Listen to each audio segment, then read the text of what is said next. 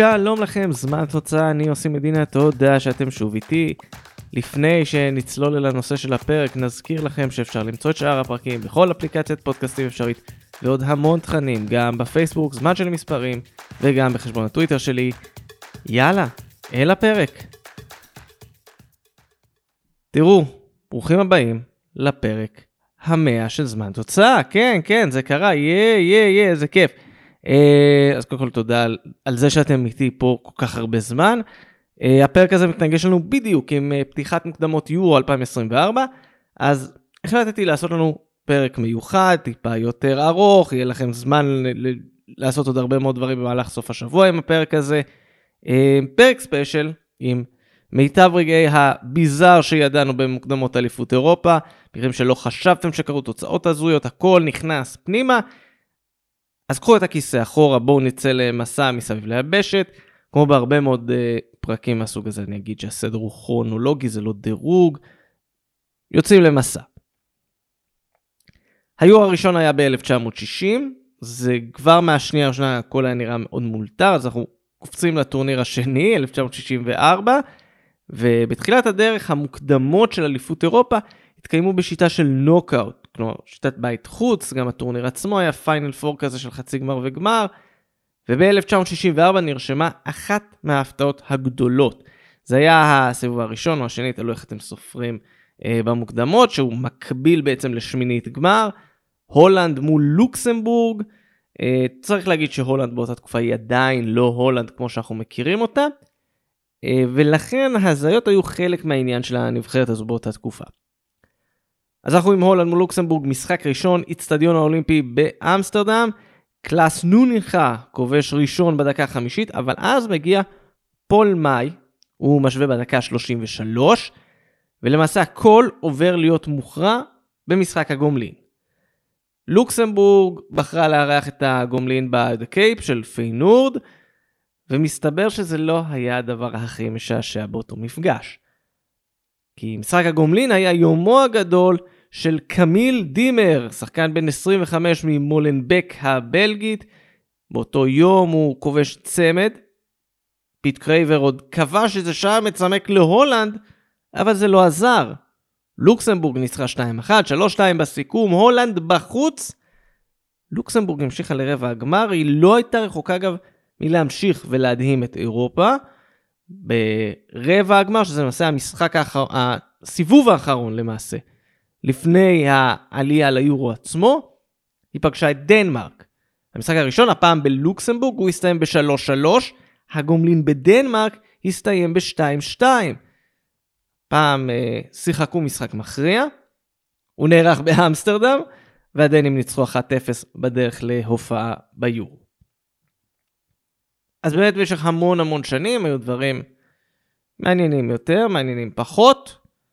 ב-1984 קורה אירוע מכונן שמשנה את פני הכדורגל, לפחות האירופי. אנחנו מוקדמות יורו 84, באותם ימים לא היה דבר כזה חלון בינלאומי, היו סוגרים תאריכים מתי שנוח, ובבית 7, הולנד וספרד נאבקו ראש בראש על הכרטיס היחיד לטורניר. שני המשחקים האחרונים של הבית התקיימו בהפרש של ארבעה ימים אחד אחרי השני. הראשון, הולנד אירחה ברוטרדם את מלטה, השני, ספרד מארחת את מלטה בבניטו ויה מרין של בטיס בסביליה. הולנד ניצחה בקלילות 5-0 במשחק הראשון וטיפסה לפסגת הבית. במהלך ארבעת הימים בין המשחקים הספרדים ישבו על המחשבונים, עשו את החישוב וגילו שכדי לעלות ליורו על חשבון הולנד הם צריכים לנצח בהפרש הצנוע של 11 שערים. איך זה נגמר? ובכן זה נפתח עם דרמה לא קטנה, כי בדקה 15 ספרד עלתה ליתרון 1-0, אבל בדקה 24 מלטה השוותה. טוב, זה בהמשך נראה באמת כמו טיול בפארק, ולא במובן החיובי של המילה. ספרד הביסה את מלטה 12-1, בדיוק בהפרש של 11 שערים, ועלתה על חשבון הולנד ליורו. האירוע הזה גרם לוופא לשנות קצת את הגישה, ובין היתר הוא אחת הסיבות שבכל המפעלים של וופא, ממוקדמות היורו ועד לשלב הבתים של הקונפרנס ליג, שובר השוויון הראשון הוא המאזן הפנימי. de Gordillo. Ahí Víctor, el árbitro está mirando su reloj. Víctor y señor pasándose la pelota, Carrasco. Y final del partido. El árbitro indica el final del partido al que se llega con el 12 a 1 que clasifica a España Esto es para París. objeto de una Observen la grave אנחנו ממשיכים אה, עם המסע שלנו מקמפיין לקמפיין, עדיין הקמפיינים שעוד הכל היה קטן וצנוע ו- ואופטימי במוקדמות יורו 92. אחד הסיפורים המפורסמים הוא הסיפור של יוגוסלביה שעלתה מהמקום הראשון בבית שלה, אבל אז הושעתה בגלל המלחמה בבלקן, ודנמרק נקראה להחליף אותה. אבל סיפור לא פחות מפורסם קורה באותו הבית. כי באותו קמפיין זה היה קמפיין ראשון לנבחרת חדשה שהתגלתה לעולם, EA פארו. באותם ימים אין מגרשים תקינים אה, ב-EA פארו, אז הם צריכים לנדוד, הם מארחים את המשחקים שלהם בלנדסקרונה, שוודיה, והמשחק הראשון שלהם היה כביכול בבית מול אוסטריה.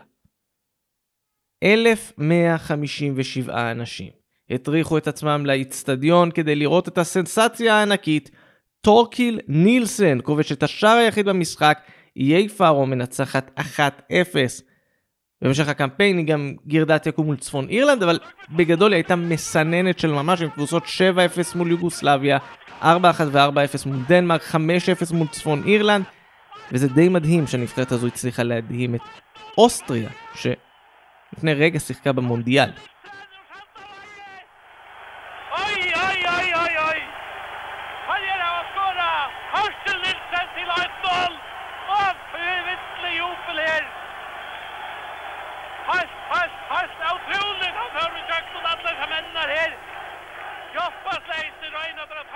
ככל שמתקדמים עם הזמן, גם הטורניר התרחב. ב-96 הוא התרחב ל-16 נבחרות, וזה אומר שבמוקדמות נכנסו כל מיני דברים קצת יותר מעניינים. ביורו 2000 למשל, במוקדמות, הטורניר התקיים עדיין כשדברים היו מתוחים מאוד. באחד הבתים של המוקדמות קרב משולש על העלייה בין יוגוסלביה, אירלנד וקרואטיה.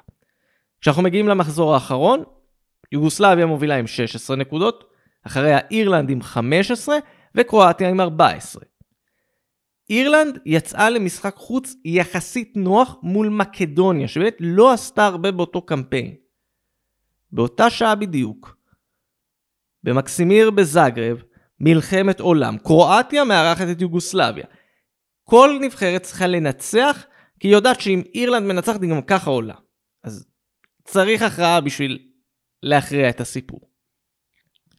בסקופיה, אירלנד עולה ליתרון מהיר, שער של ניאל קווין, ובינתיים בזאגרב בלאגן. הדיווחים על שער היתרון של אירלנד מגיעים, ועכשיו כל נבחרת צריכה לנצח כדי לתפוס את המקום הראשון. אז זה מתחיל.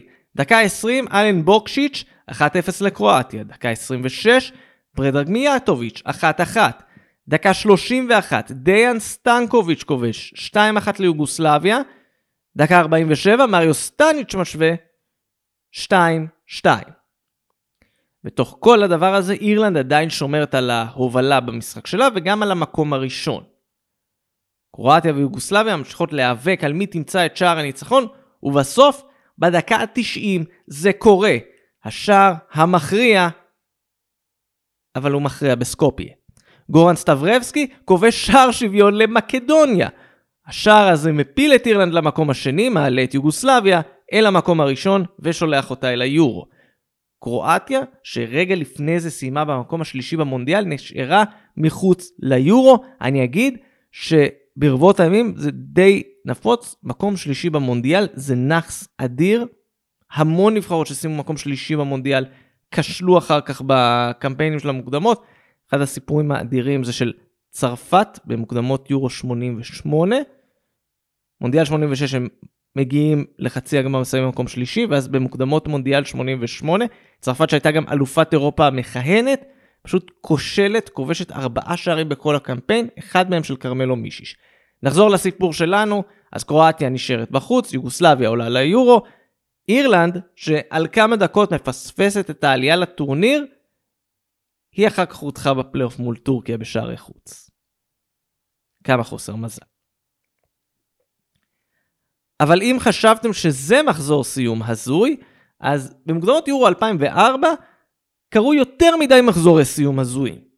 למשל, בית 2, נורבגיה ניצחה בקלות את לוקסמבורג, והעיניים היו נשואות למשחק בין בוסניה לדנמרק, על מי תעלה, כלומר מי שתנצח שם, תעלה ליורו. דנמרק הובילה, בוסניה השוותה, וזה נגמר אחת אחת. דנמרק עלתה מהמקום הראשון בזכות התיקו הזה, נורבגיה שניצחה את לוקסמבורג, היא בכלל לא עלתה אפילו לפלייאוף כי רומניה עקפה אותה בגלל מאזן פנימי. בית 4, שוודיה עם 17 נקודות הבטיחה את המקום הראשון, הקרב על הפלייאוף היה בין לטביה עם 13, הונגריה עם 11 ופולין עם 10.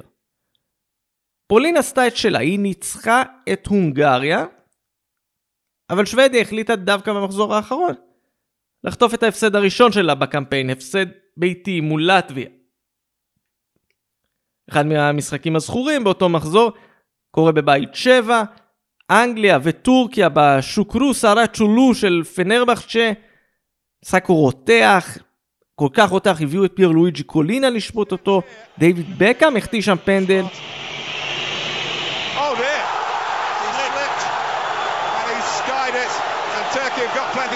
המשחק הזה הסתיים ב-0-0, האנגלים הרגועים עלו מהמקום הראשון, טורקיה הייתה צריכה אה, לחטט רגליה בפלייאוף, היא הודחה בפלייאוף. כמובן שזה עוד בלי כל מיני הזיות אחרות שהיו באותו קמפיין, למשל יוון שהפתיעה את ספרד וסיימה מעליה, או ישראל שעשתה תיקו 2 מול מלטה, גם זה קרה. הזיות. ארבע שנים קדימה אנחנו ב-2008. מוקדמות יורו 2008 ליתר דיוק, אנחנו זוכרים את הבית של ישראל, עומר גולן ברגע האחרון מנצח את רוסיה, כמעט מונע ממנה לעלות, רק בשביל שכמה ימים אחר כך אנגליה לא תעשה את מה שהיא צריכה לעשות, היא תפסיד לקרואטיה בוומבלי, התמונה של סטיב מקלרן עם המטריה באמת מרגש. זה לא היה הבית הכי מוזר. בית ו' כלל לא פחות מארבע נבחרות ששיחקו ביורו הקודם, ספרד, שוודיה, דנמרק ולטביה. שתיים מהן רק היו יכולות לעלות ליורו. אבל מפה לשם הצטרפה למרוץ עוד נבחרת. צפון אירלנד. צפון אירלנד פתחה את הקמפיין עם הפסד לאיסלנד, אבל משם ריצה משוגעת. ניצחון מדהים בבלפאסט מול ספרד, תיקו בחוץ מול דנמרק, ניצחון על לטביה, ניצחון ביתי על שוודיה, עמוק בתוך הקמפיין. אחרי שבעה משחקים מתוך 12, צפון אירלנד דורגה במקום השני בבית. מעל ספרד שהייתה שלישית.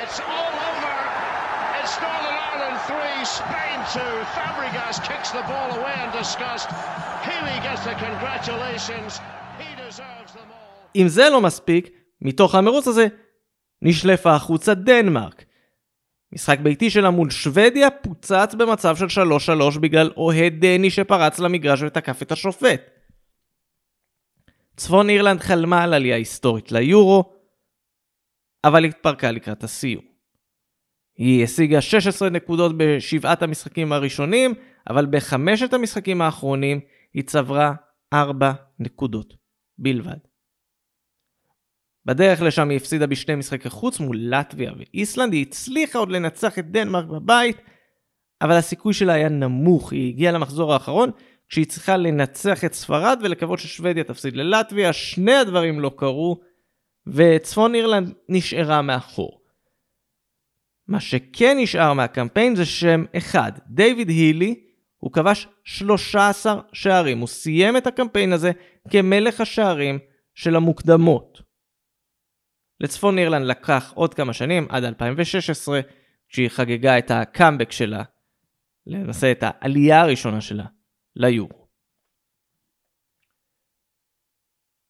אנחנו ממשיכים הלאה, לתחביב נהדר של הכדורגל הסרבי, לפוצץ משחקים.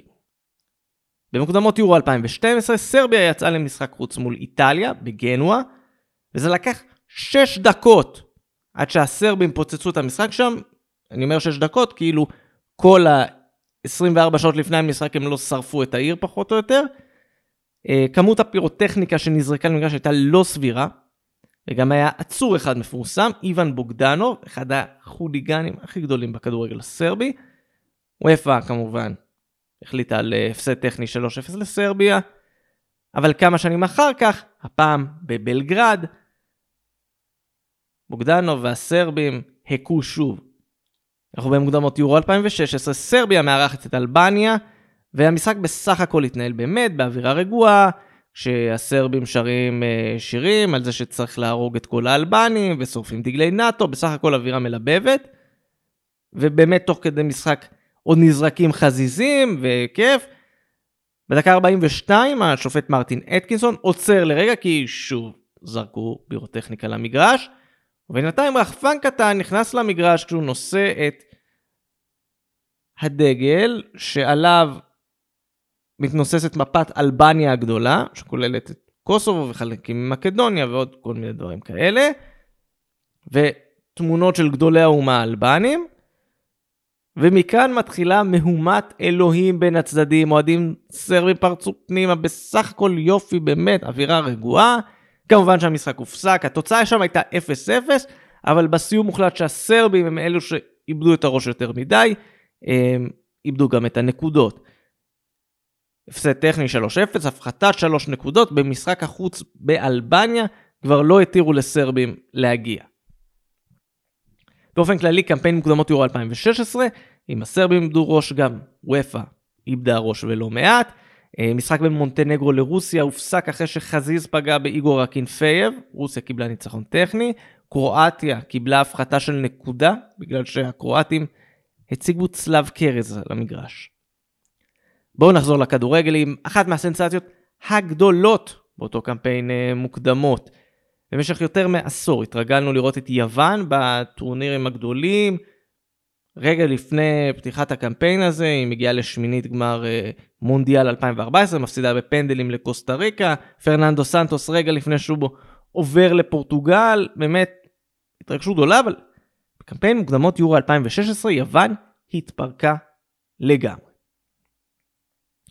מה שייצג יותר מהכל היה משחק אחד בנובמבר 2014, יוון מארחת את איי פארו.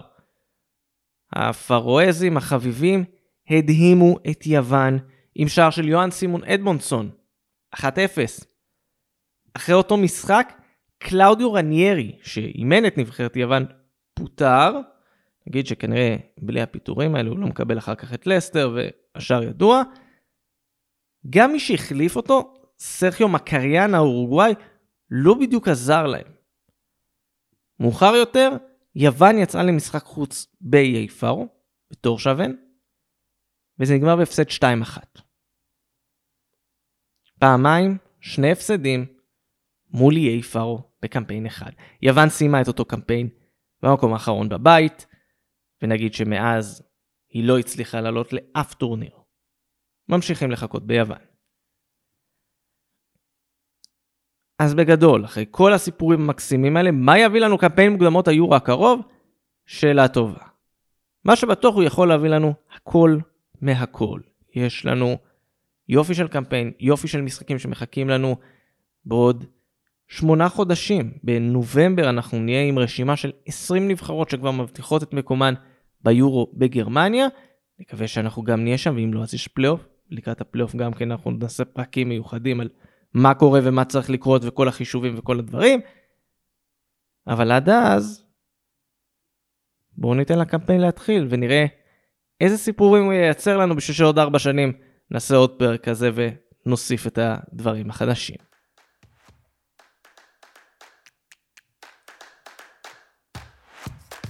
אז זה היה עוד פרק, לא סתם פרק, פרק המאה של זמן תוצאה. אני עושה מדינה, תודה שהייתם איתי. כאמור, אנחנו בכל אפליקציית פודקאסטים אפשרית, חפשו זמן של מספרים בפייסבוק, אל תשכחו גם את חשבון הטוויטר שלי, הכל שם.